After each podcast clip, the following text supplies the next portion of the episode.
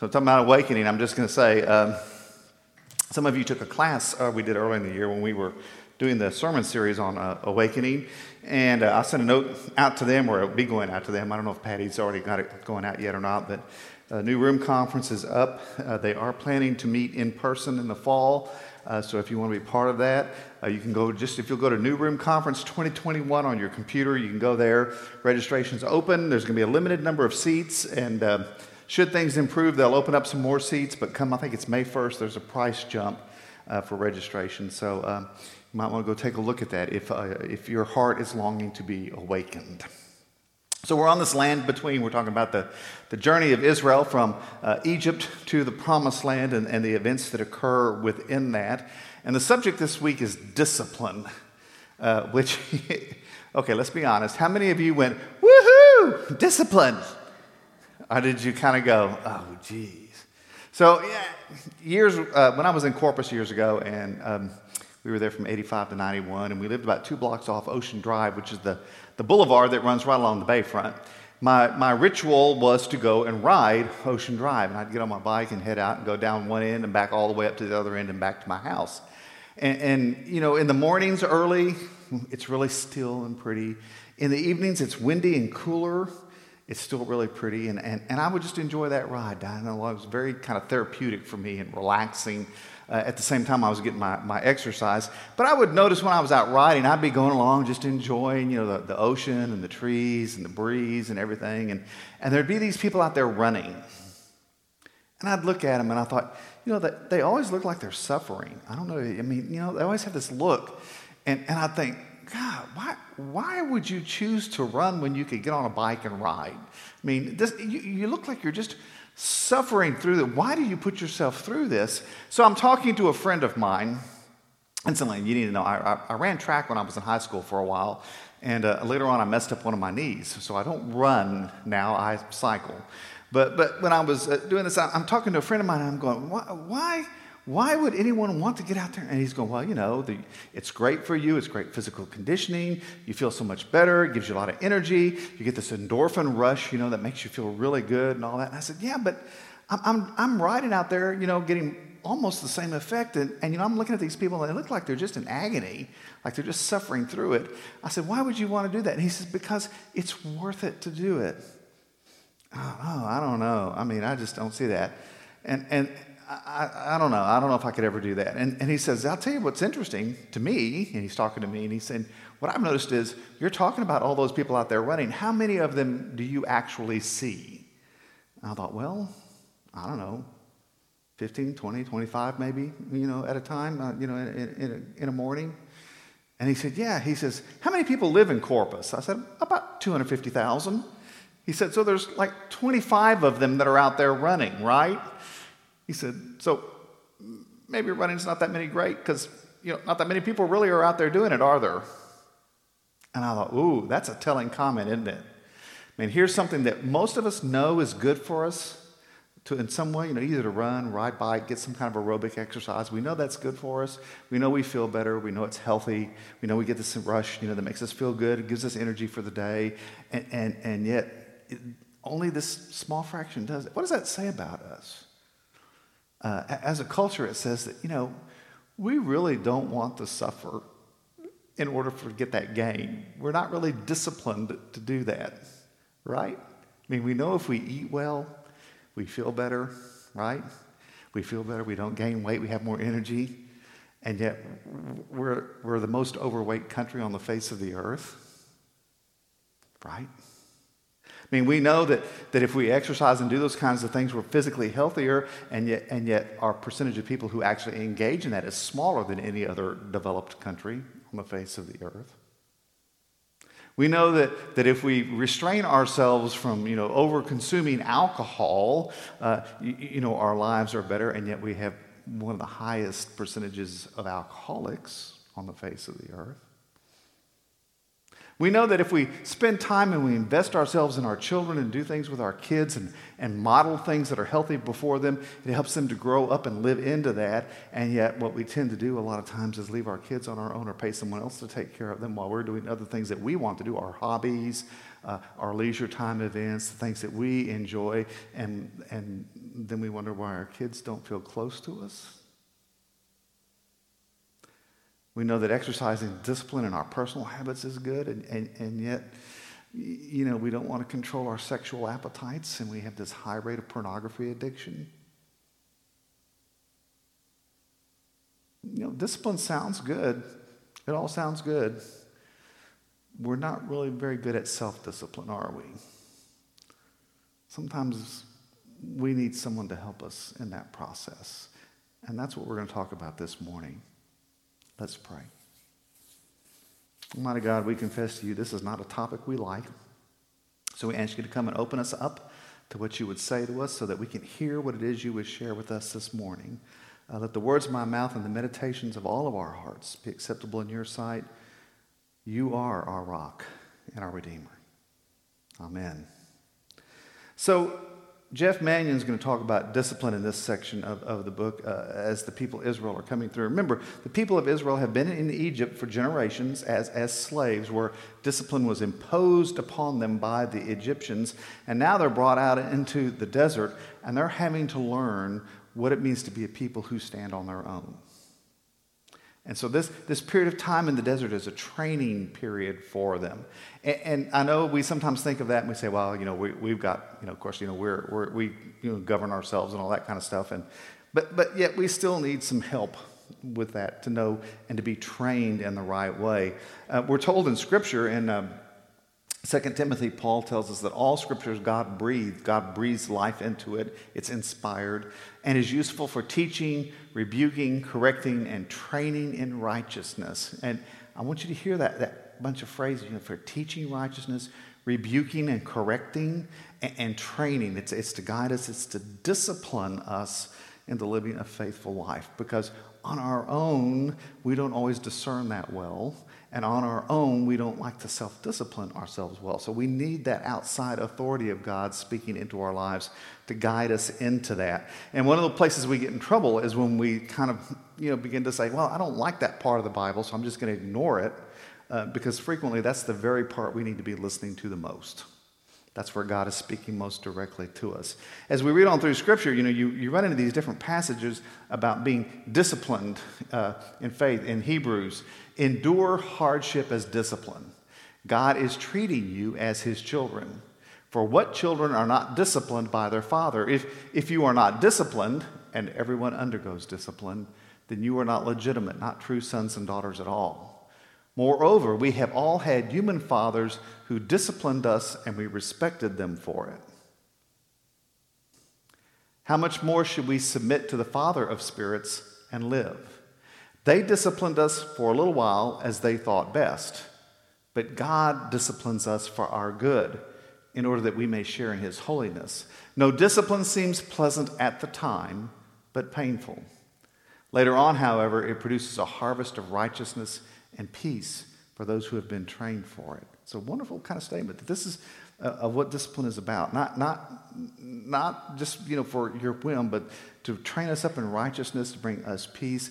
And even if it seems really harsh and painful at the time, there's a better purpose for it out ahead of us, that God is training us for things. And you hear kind of a side reference to that. We get into this section on 1 Corinthians, where Paul is talking about the suffering of the faithful who have gone before us.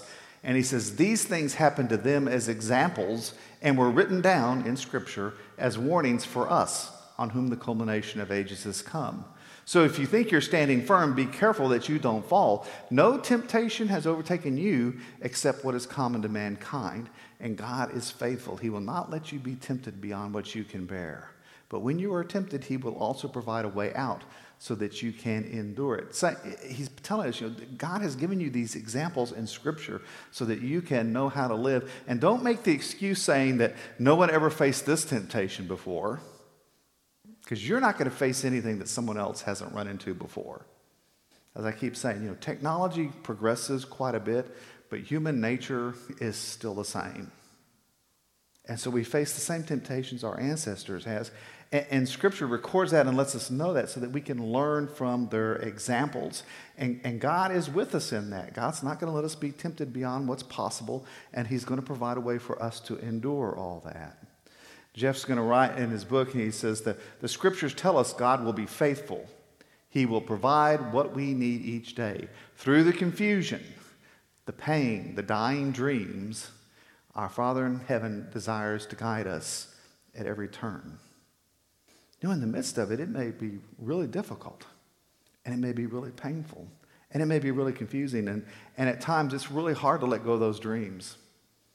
And I have to tell you that one of the things I've learned, especially in the last decade or two, is that as I age, I'm learning that the opportunity for dreams to become reality in my life is closing down. You know, as you move through the timeline, your options become more limited, partly because you're aging and some things are no longer possible, but because of choices you've made. And part of the art of aging well is learning to let go of some of those dreams and to do that in confidence and in trust that where God has closed those doors, the doors he has you walking through are the right ones and the places where you will be most fulfilled.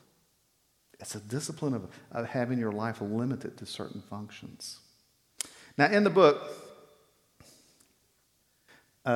he's going to refer to a number of passages from Proverbs. I'm just going to throw these up here because you've all heard these quoted in one way, form, or shape.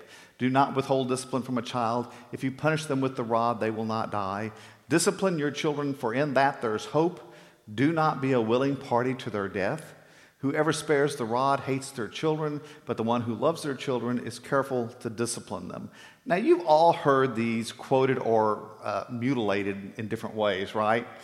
Spare the rod, spoil the child kind of stuff and all that. So I want to stop as we're going through this and just kind of spend a little moment here and get some clarity. The word here used for rod, we always think of that as, you know, and I'm going to use the colloquialism here, you know, beating them with a stick, you know, if you're from the South. The word rod can mean rod. It can mean staff. It refers to like when Moses has his staff and he's leading them out of the promised land. The word there is rod. It's the rod. So it can be a staff, it can be a rod, it can be a shepherd's crook. It's kind of a generic kind of language that they're using here. It's not always an instrument of punishment or always punitive. Sometimes it's an instrument of instruction or guiding. We lose that in our culture because I think we have used these passages too often to justify our actual lack of discipline as parents. But you notice if you read through them, it's always about how do we do what is best for this child? How do we guide them in a way that brings them to life and increases their well-being? Mannion is going to say, discipline is the activity of inflicting pain for redemptive purposes. And it is something for which God is to be admired, appreciated, and esteemed.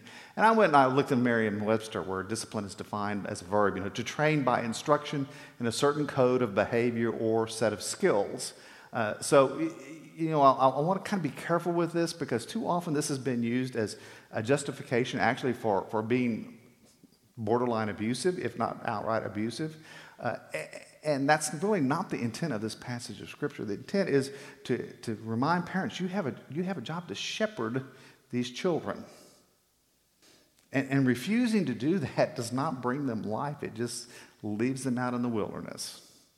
You have a job to shepherd them and to guide them. When Cindy and I were expecting our first child many years ago, we went to a thing, there was a parenting class, which used to be called Systematic Training for Effective Parenting. I believe the Christian version of that we use here sometimes is called Love and Logic. But there were things in that were said to us that were important. And one of them was the distinction between worrying about being a good parent or being a responsible parent. And, you know, being the good parent means you're worried about what your child does or how they look, how that reflects on you. I want to be seen as a good parent, so I want my child to behave right and look right and so forth. That's not about the kid. That's about me.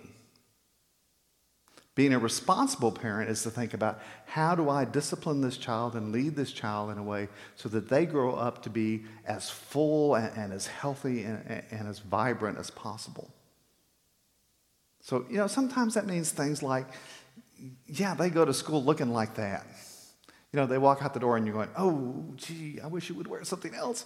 But, you know, you don't have to worry about it too much because once they get to a certain age, the other kids let them know. I mean, especially middle school can be pretty brutal for such things.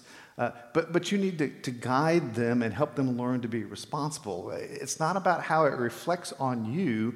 It's about what is right for them. The other thing that they taught us that was important and it stuck in our brains was, when you're exercising discipline, if you're really angry at the moment, you probably need to step back from that. Take a breath. Step back. And that struck me because in the household I grew up in, that did not always happen. And when discipline is administered in anger, all the child perceives is the anger. And you tend to sometimes do things that you regret. And so we had to work on that, especially if you find yourself using words like always or never. You're never going to go to the pool again. Well, yeah, really. And if you do that often enough, your child comes to dismiss what you say. So we had to work at that. We were not always successful, as my daughter would tell you, but we had to work at that, okay, I need to step back. I need to wait a while before I engage this so that I engage it in a responsible kind of way. And that's one of the things we had to learn and had to work on, especially since I grew up in a house where my dad was not the disciplinarian. My mother was, and my father was very seldom angry. He was a very even-keeled person. Unfortunately, I inherited more of my mother's temperament, which tends to be a little more volatile, and I had to learn that, there were times I just had to say, okay, we're going to talk about this later. Now, I think sometimes that was difficult for my kids because they thought, I've got to, they sit around all day and worry about what was going to happen. But really what I was doing was I know I needed to step back. I needed to disengage that situation until my brain cleared and I could be more clear. Because the purpose of discipline is not to inflict pain, and it's not to be vengeful, and it's not to vent your anger. It's to help the child mature and to grow into all they can be. And so we as parents have that, and if we as parents have that, then how much more is God doing the same thing with us? In other words, God does not inflict pain on us for the purpose of inflicting pain. But sometimes learning things can be painful. Sometimes running on Ocean Drive can be painful. My stepfather passed on to me something that they taught him in the Marine Corps, which is this saying which he would use, and he would say, pain is weakness leaving the body. And I would say, well, sometimes, Jim, but sometimes pain is a sign that you just hurt yourself. You overdid it. So you have to be careful with these kind of things and recognize that if you don't keep your mind on the main and your focus on the main purpose, it's very easy for us to take these things and pervert them. So in the scriptures, what we see is God disciplining the people of Israel. He's training them up. He's working with them. And sometimes that's challenging. In the piece where they are concerned about, they've only got manna. They don't have any bread to eat. And they complain and they complain and they complain.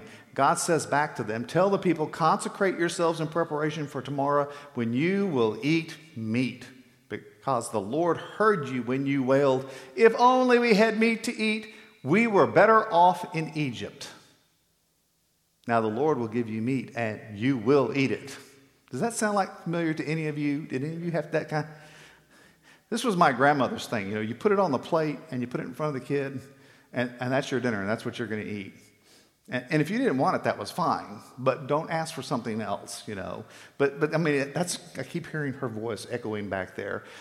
You're going to have meat and you will eat it. You will not eat it for just one day or 2 days or 5, 10, or 20 days, but for a whole month until it comes out your nostrils and you loathe it because you have rejected the Lord who is among you and have wailed before him saying, why did we ever leave Egypt?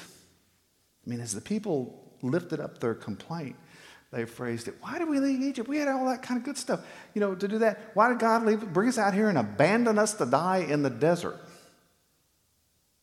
The issue was not the meat.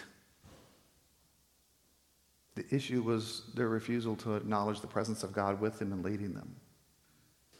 I want to remind you, as they moved through this desert, God was with them. The tent of meeting traveled with them. God's presence was always there. It was always visible to them. And yet, in spite of that, what they said is, why is God doing this? Why did God bring us out here? Why did God leave us out here to die? As if God had abandoned them. And the lesson they needed to learn was that God was always with them. God was always present with them. God was always hearing them. God was always with them to provide for them and to guide them as they move through this desert. God didn't do this just to be mean or punitive, but rather because God was trying to teach them to rely on the presence of God, to come and to trust the presence of God. And if you'll remember in this story, there's going to come a time a few years later, not even that long, just a few months later, where they're going to encounter the promised land, and they're going to send people across to scout it out. And some of them are going to come back and say, oh, no, we can't do this. They'll slaughter us if we go across there. Even though God has said, I'm going to be with you and I'm going to lead you in this, they refuse to trust God's leading. And so they end up wandering in the desert for 40 years. Is it possible that God was trying to teach them something at this point that would serve them when they came to the promised land? You know, going back to 1 Corinthians when Paul says, you know, God's giving you this example. You know, sometimes God teaches us lessons not just for what we learn, but for what people around us learn. Now, there's a joke that goes, that's on one of the despair.com posters that says, you know, it could be that the purpose of your life is only to serve as a warning to others. We've all known those people, right? These are the ones that'll have something on their headstone like, here, hold my beer. So, you know, I mean, but what the scripture is saying is, you know, sometimes God is trying to give you an example in your living about how to trust in God. What would have happened if they would have learned from this event that God was with them, that they could trust God, and that they could always count on God's leading? They might not have wandered in the desert for 40 years. But they didn't learn. And God knew they weren't ready to move into the promised land.